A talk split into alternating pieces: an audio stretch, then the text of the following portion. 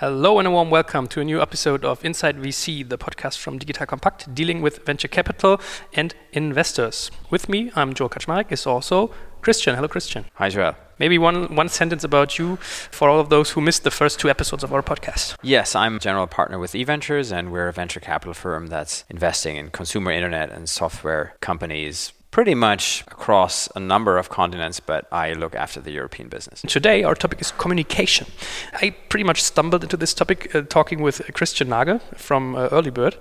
We were doing a, a, a, podcast, and afterwards, we are talking about communication. And he said, You know, it's often so hard to communicate as a VC because most of the time you send out passes, passing people and telling them you, that you won't invest in them. So, this is why I thought about how do a VC communicate and how does a, a startup ideally uh, should communicate with the VC. It probably does make sense to uh, separate pre-VC phase and, and, during the investment. So let's start with before meeting an investor or before doing an investment together. We said something about first contact already in our first episode, but maybe let's say the top three things you would recommend a young founder or maybe also an experienced one when dealing with a VC? How do you communicate before knowing a VC? Generally, I think the best way to get in touch is, is first of all to avoid sending cold emails to the info ad address or anything of that sort and try and get some kind of intro. A typical way that's often recommended is to go through an entrepreneur that's already backed by this particular VC you want to talk to or some other acquaintance or a person you can identify who has a personal relationship with the investor you want to get to. If that is difficult to do, then if you do approach somebody cold, at the very least try and tailor your approach, whether it's email or phone or whatever, to that person by saying, look, we're doing this and that, and we noticed you have invested in companies X, Y, and Z, and, and here's why we believe then you should also be interested in us. So if you can't get there in a personal way, then at least try and, and tailor it as much as you can. I guess there are dozens of articles telling about how do I do this, yeah, and do not send 10 megabyte attachments. Maybe this has changed by now because uh, thanks to Google Mail. But let's go a little bit deeper.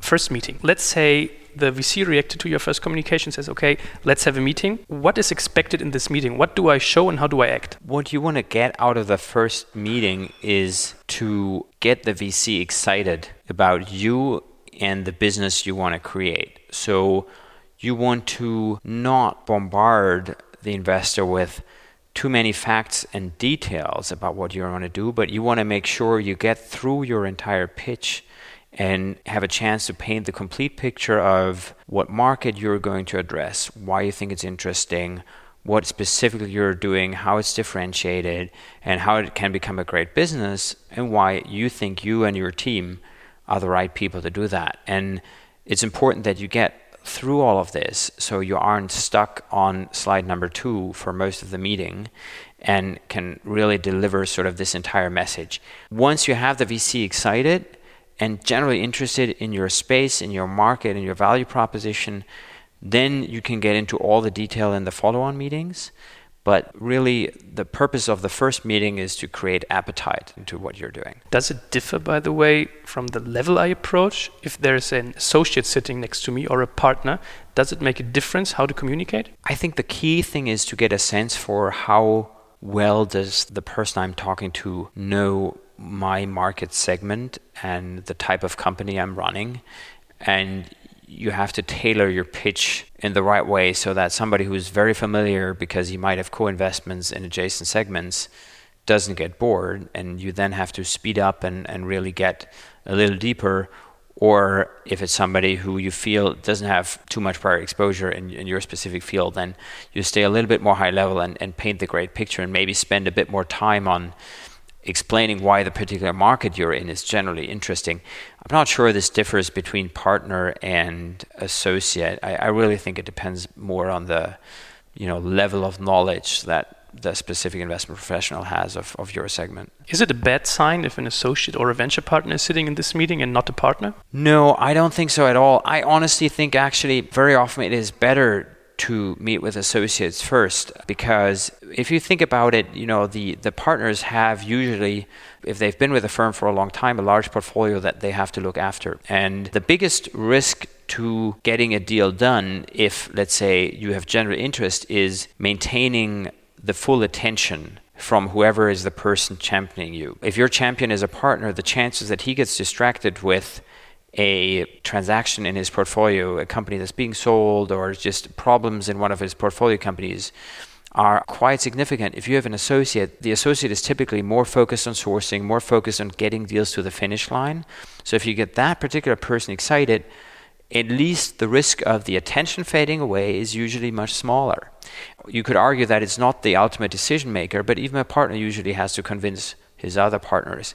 And getting an associate to really like what you're doing and constantly push you and position you inside the partnership can be very valuable and at least as good a way as going to a partner directly. What would you recommend for a follow up then? Let's say the first meeting went well, general interest is there. Usually, what, what I witnessed is that the partner or the person sitting in that meeting takes the topic into some kind of meeting with all his partners, associates, and venture partners uh, in the VC firm. But from a founder's perspective, how do I behave after this first meeting? What's the ideal way of following up? Or does this happen naturally that the VC is coming, like, don't call us, we call you? Well, the first sort of almost trivial point, but it's nevertheless important, is that you ideally define some next steps in the meeting already. So you decide on when are you going to hear back from the VC and are you supposed to call him? Are you maybe even already setting up a call? Or, you know, is he going to call you? That's the most basic thing to do. What I find stunning is that unfortunately things get lost between the cracks. I really try and make an effort to get back to entrepreneurs, but sometimes you just miss it. You forget about it. You know, it, you drop the ball for whatever reason. And there's a lot of people who don't follow up, or maybe they write one email and so I have actually started to tell people in the meeting to specifically get on my nerves if I'm not coming back because you want that. And it's you're surprised by how some people feel like, oh, you know, he hasn't responded, he hasn't come back, so he's probably not interested. No, go for it. Push the people and put them in a situation where they have to say no. Mm. Because mm. you will never have a first meeting where or very rarely, where people tell you, we don't like your business, we're not going to invest. You're always going to get a positive, supportive, non committal message. And so you got to bring people into a position where they either tell you no and you want to hear it from them, or yeah, you know, then they have to come up with next steps. But if people don't get back to you, make sure you follow up, you call them, obviously after three phone calls at some point maybe the message is clear but but get to that point. Yeah, i mean as you said this this aspect with being non-committal i get the impression a lot of founders tell me you know a vc usually doesn't say no. They always say maybe or yeah let's talk as soon as you have numbers or as soon as a second investor is interested. So they always try to keep the door open in a way but usually they're not interested but afraid of saying no. Is this yeah. Another way to look at it is you know a vc always tries to keep his options open and that, that can have a number of reasons. One is that you say, first of all, I, I, I don't have time right now. I have a few other things on my desk. I think this is generally interesting, but I cannot prioritize it enough to kind of really drive it to a decision right now. So then you want to keep your options open so you can potentially get back to it. That's one thing and, and sort of the closest time frame. The other thing is you say, well, you know, it sounds interesting, but I'm not completely convinced. Maybe I talk to some of my partners, whatever, and then maybe I get convinced. Or I ask some people on the market, and you want to kind of keep it a little bit warm so that you have the opportunity to come back once you maybe get more convinced that this is a good investment. The third thing is more of a midterm aspect, which is very valid, where you say, look, this is maybe too early for us because you're you know more a series a investor and this is a seed company you say i like to come back to this i like to stay in touch but right now it is too early and that i think makes a lot of sense also because then when you do come back to the investor you have the benefit of showing what you've done since the last meeting. And then we always say you get a movie instead of a picture as an investor. And that's a good thing, assuming the company has more or less delivered on what they have promised in the initial meeting. Usually, does it happen that I meet an investor and during, let's say, three months, I have an investment or I do not have one? Because quite a few founders I spoke to said, I was talking to my investors for three years. And then we found a situation where it did make sense for them to invest and it did make sense for us to take up money. Yeah, I, I do think, though, that still that is the exception. So I think if I look at our portfolio. We have one or two of these cases where companies were bootstrapped for quite some time or so, and then at some point it was the right time to invest. But most of the companies, it's it's sort of a know they go out, they raise, and they close with somebody, and it's a, a few month process. But I think it's becoming less and less of this you've been around as a company and at some point it's the right time for investment just because you have more founders now who go out with a mindset of raising capital. So the usual time span between first contact and signature under the contract is like four to six months, or what would you say? No, I think it's shorter. A regular process, I would say, is about three months, you know, on average. If you have mastered the art, it can be as short as a few days. You know, if you have traction, if, if there's something that puts pressure on the investors, it can be really short. But I would say a regular process takes about three months. If you think about it, it's how can you make sure you become top of the stack of the investor? Working with you is more important to the investor than, you know, doing other things in his day it's about reshuffling the priorities of the VC. Let's assume that you received a yes. One investor is interested, maybe a second and a third one. How do I communicate if there's kind of a triangle of interests, like many different actors, let's say two to four or three to five? How do I communicate? Because one of these guys wants a liquidation preference that's a little harder. The other one tries to work on the valuation. I mean, you have term sheets for that, obviously, but what would you recommend how to communicate with more investors that are interested, more than one? The biggest question you have to answer is when do you merge the processes? So, because typically you want to have these conversations separate from each other until you get them to a yes and either a yes with a term sheet or at least an oral yes. And then you have to merge the threads and figure out who can be a lead, who could be a follower, and who fits together with who. And maybe you try and form, let's say, two syndicates, two options. But you have to be careful when you do that because the moment you have two investors talking about the opportunity, first of all, you take out competition because you have less people who are now independently vying to do the deal. And second, one might come up with things that actually reduce the conviction of the other. They might kind of have concerns that get bigger as they talk to each other. And you want to be very careful to not too early on merge those communication threads, but really wait until you have sort of a firm yes. And it's only about optimizing the terms. And then ideally, you set the terms with the lead, and then you merge the other guys in there and say, guys, this is it, this is my lead are you in these terms? How about the other way? If you received a no, if you've been passed, that's actually what I was talking about with Christian Nagel. He said, you know, it's always a tough deal for a VC. If I know that I won't invest in a company, how do I communicate with them? What's the ideal way for an investor to deal with a no and for a startup or a founder to deal with a no? I mean, I think from an investor's perspective, as simple as it sounds, I mean, first of all, getting back in the first place is important and providing some level of feedback. I think if it's uh, something where you've only received the business plan and you determine based on that that it's not a fit, you can't expect a detailed analysis from the investor. I think what you're going to hear is that it's not a fit for the portfolio, it's not a fit for the right stage. And then I think from the entrepreneur's perspective, there is little point in trying to argue about why specifically it should be a fit or not, because you have to assume, you know, there's hundreds of business plans coming in and there is an initial screening and if for whatever reason that you may not be aware of you don't make it across the screening it's hard to start arguing in detail. Now it's different when you've had a meeting. I think when you've had a meeting or uh, at least an extended phone conversation i think what you should expect from the vc is to give you some reasons some high level items. That's at least what i try and do in terms of why it is not a fit because i wouldn't have invested the time to have a meeting or a call if i didn't think it was generally interesting right so you want to ask for those, you know, two, three high level items, and I think the VC should provide for them. Even then, though, I wouldn't overly start arguing with it as an entrepreneur because I always expect the entrepreneurs to disagree with me. Otherwise, they wouldn't be, you know, running the company um, they, they're running, right? So yeah. it's natural that they disagree with you, but you don't want to have a discussion about who's right or wrong because at the end of the day, early stage investing is a, is a matter of faith and conviction. It's not black and white. So I think it's good to just take it the way it is, maybe point out if there are obvious flaws in the reasoning or misunderstanding. But beyond that, I think arguing isn't very helpful. The other thing I would say, though, is that if you do get an email after a meeting that just says, yeah, sorry, we're not interested, then at least do ask for feedback. Yeah, if it's not detailed in the email or the phone call, do ask for a phone call and say like, hey, thank you so much could we have a five minute call where you can maybe give me some feedback so I can improve my pitch with other investors.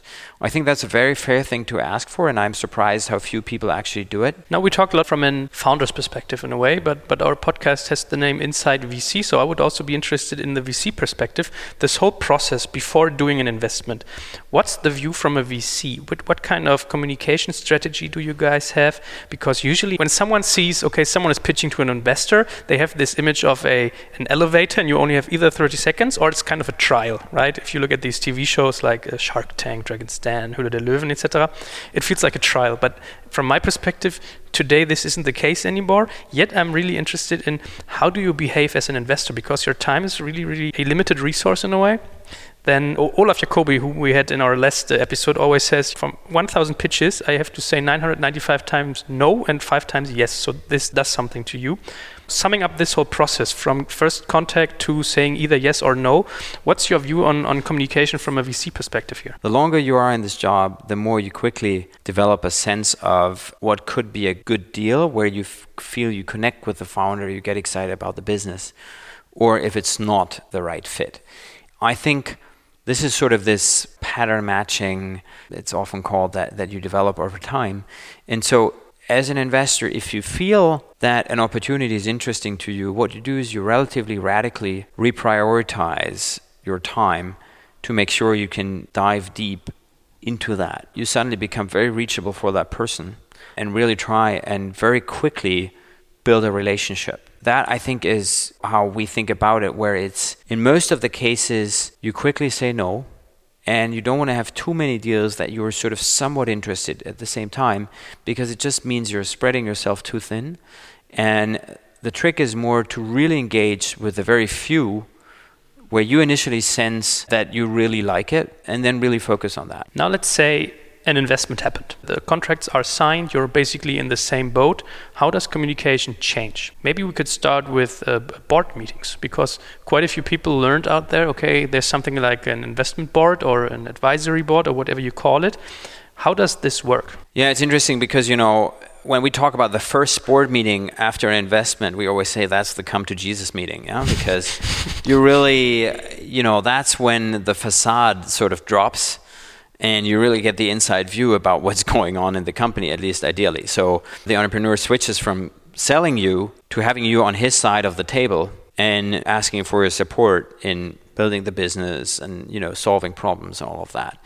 So uh, the only advice I would have there is be as transparent as possible, be as open as possible because you are truly aligned. You know, the the investors are now your shareholders and there is no point in you know withholding certain problems or issues because the biggest thing that you need to look for now is maintaining a high trust level. That is what's going to be most valuable in your relationship with your investor going forward. The easiest way to damage that trust or to make sure it never maybe even gets built is to not talk about problems and then have them pop up later on when it's clear that it should have been brought up earlier. However, the flip side is true. If you do mention problems early on, does help to build trust because it shows that you're transparent, you're giving people the full view, and you consider them on, on your side of the table. My experience with VCs often is that they're always interested in the great news and would like to focus on that. Like, how do I accelerate further?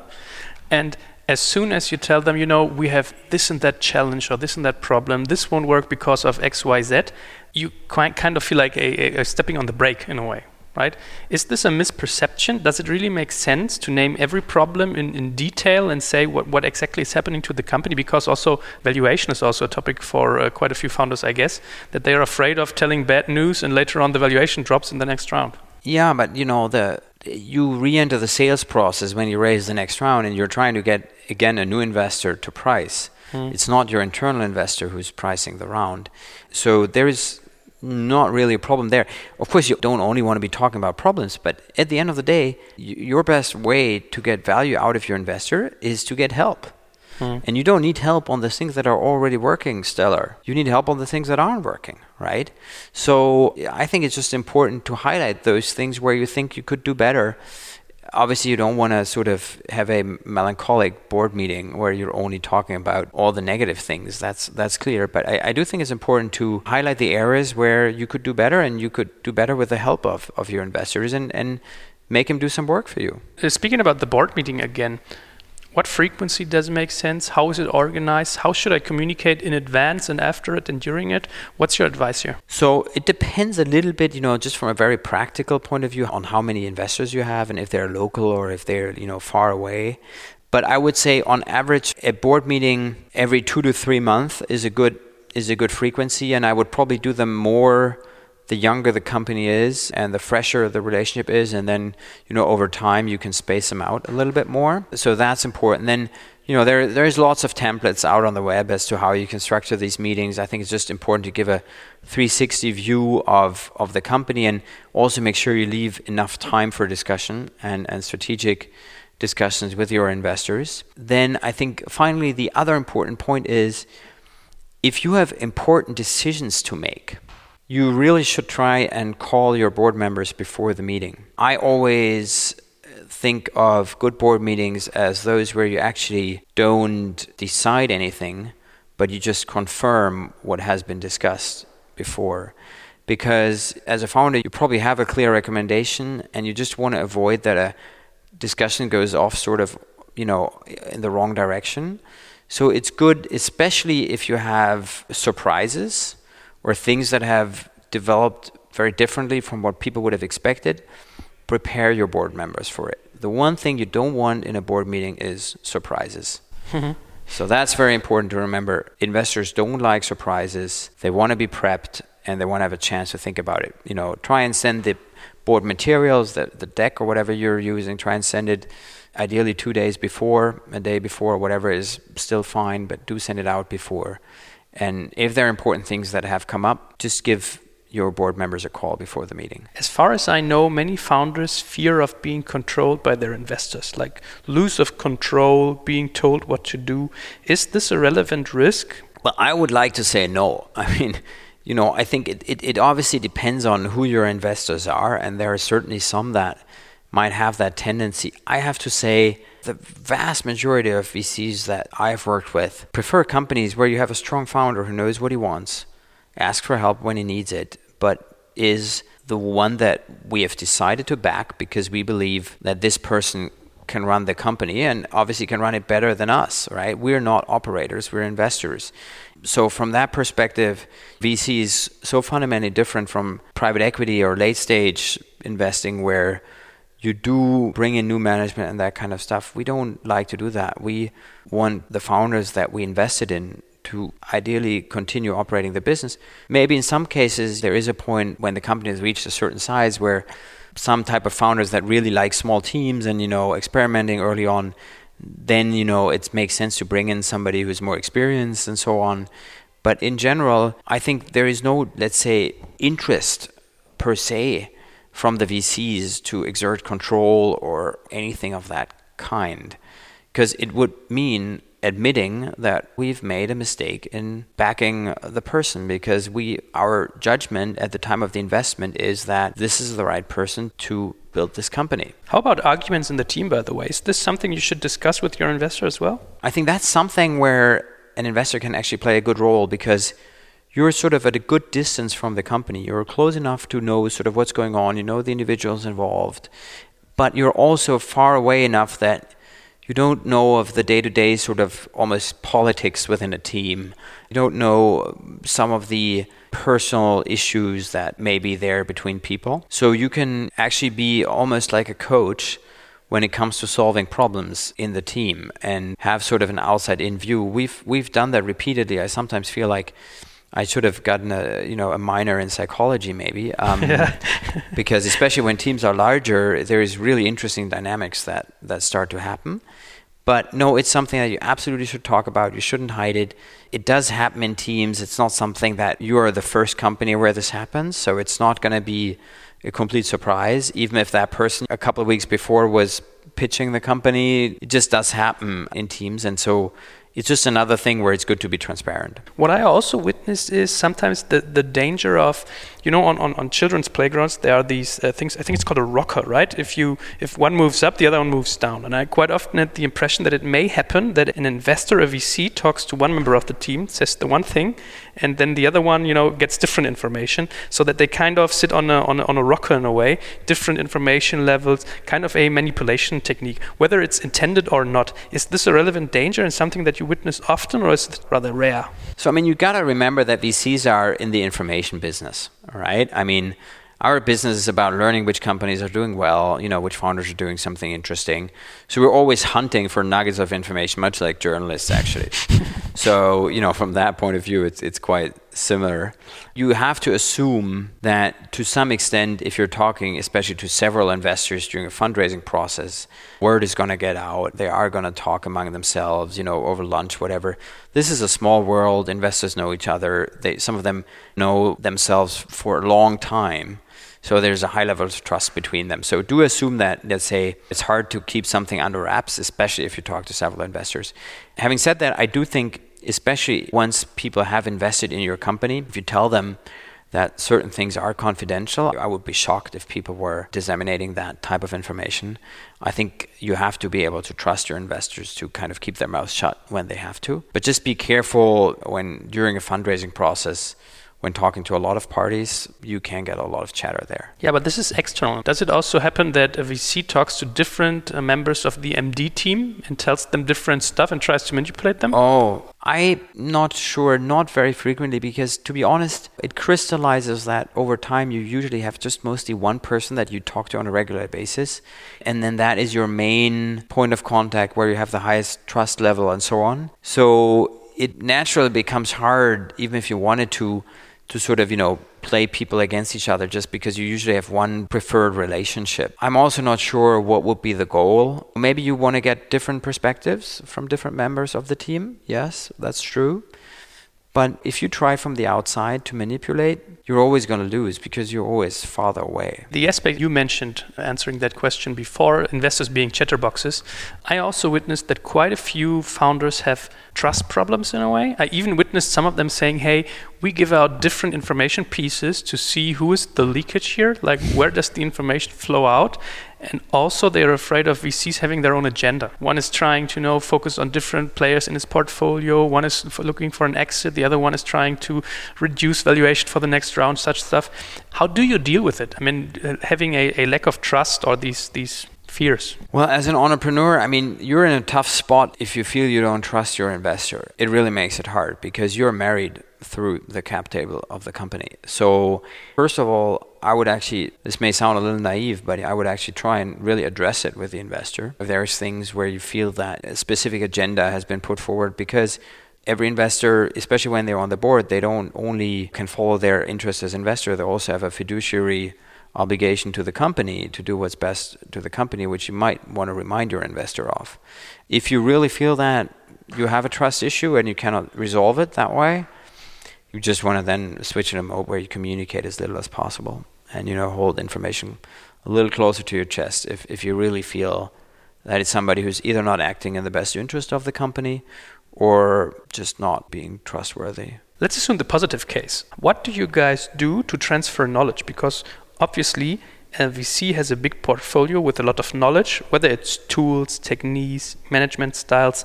I heard about US investors who even do kind of concierge services for startups, that they kind of a database or information exchange program. What is usual here? What is normal from a VC perspective? Does this happen to engage knowledge transfer between portfolio companies? Yeah, I think absolutely. Because I think, you know, one of the great things about having a portfolio is that people run into similar problems and there is a lot of value in learning about how other companies have solved them right so one of our jobs is and that's what board meetings are good for and why i said you know it's important to highlight the issues is to identify what are things in a company where it might make sense for them to talk to the founders of another one. We do events for that kind of thing and general networking, but it does come down also to then the individual person on the board or who takes care of that particular company coming back into our internal group and saying like hey who knows about this or that and we have a you know every month we have a full portfolio review where we go through all the companies and then we discuss all these things and, and that's where you tap into the collective knowledge of the entire firm Besides that, our specific case, we have a support program for the companies. For example, you know, Luis, Luis Hanemann, the, the former Rocket Chief Marketing Officer, he's responsible for helping companies on operational issues like performance marketing and things like that. So we do have some experts either in-house or in our network that we repeatedly pull in to help companies on specific issues. But beyond that, connecting their portfolio companies, again, through networking events or individual, you know, sort of one to one connections based on a certain topic. I think that's one of the key value adds that you get from, from a good investor. I can totally imagine that supporting with HR or marketing insights or such stuff is by now something that's really necessary to gain a great deal flow and to get to great investments. But maybe last question here what about follow on financings? Like, how does communication change if a founder has a set of investors and is now trying to raise a new round? What would you say does make sense here and what, what changes? In a way, that's a great bonding experience with your investor, right?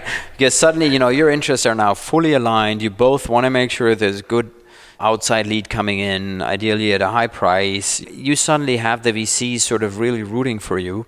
And that's a great way to really be team players because it can create a lot of value. So, first of all, a VC does these things at a very high frequency because they have a portfolio, and you as an entrepreneur only do it, you know, once a year or whatever. So, you want to tap into the VC's network of potential follow-on investors and you know ask your investor for introductions to those. Then once you are in process with them you want to use your vc as a back channel for making sure let's say you've had that first meeting you haven't heard from the guy you ask your investor to call him if he made the intro and say like hey i sent you company x. What what do you think about it? It's another way through another channel through which you can address concerns that the VC might have and, and understand sort of the true reason why he's not engaging. Really go for that, and then your investor can be extremely helpful in strategizing around if you have several folks who are interested, you know, how do you really play them? How do you make sure you synchronize the timeline? How do you get them to put independent offers on the table? How do you then merge those? All these things that we touched on earlier. Just use the, the VC because he'll have experience in that. He'll be doing it a lot of times. So it's just something where it really makes sense to, to work together very, very closely. Those are usually the periods where you talk to your founders often several times a day because you're sometimes even optimizing email wording or hey should i now send a text? Should i call the guy? Should i send an email? Or should i wait another half day? Is it too eager if i do it now? Or you know all these kind of things. It's nuances. It's again where you need the minor in psychology. Yeah. but it's it's something where you can really create value if, if you work together in the right way yeah, I was about to say the psychologist comes out again in that situation. Yes, absolutely. Okay, cool. So we learned a VC is kind of a psychologist, a strategic mind, a, a great communicator, hopefully. Thanks for sharing all this knowledge. Thank you so much. Thank you for listening. Jetzt kommt ein kleiner Werbespot. Aufgepasst! Heute möchte ich dir unseren Partner Pendo vorstellen. Pendo ist eine All-in-One-Lösung für Produktanalyse, Produktentdeckung, In-App-Anleitungen und Session-Replays, damit du die Benutzererfahrung sowohl deiner KundInnen als auch der Mitarbeitenden deutlich verbessern kannst. Auf KundInnenseite kannst du also den Wert deines Produktes und die Nutzungsdauer maximieren. Dadurch werden deine NutzerInnen motiviert, mehr Produkte zu erwerben. Und für deine Mitarbeitenden wiederum wird die Produktivität gesteigert, indem die Nutzererfahrung von internen oder externen digitalen Tools erleichtert wird, um diese dann auch effektiver zu nutzen. Wenn du also die User Experience in deinem Business steigern möchtest, solltest du unbedingt mal bei Pendo vorbeischauen. Unter digitalkompakt.de slash Pendo habe ich dir eine Weiterleitung eingerichtet, schreibt sich P-E-N-D-O und dort kannst du das Ganze sogar einfach mal gratis testen. Und alle Infos findest du wie immer auch auf unserer Sponsorenseite unter digitalkompakt.de slash Sponsoren. Werbung Ende.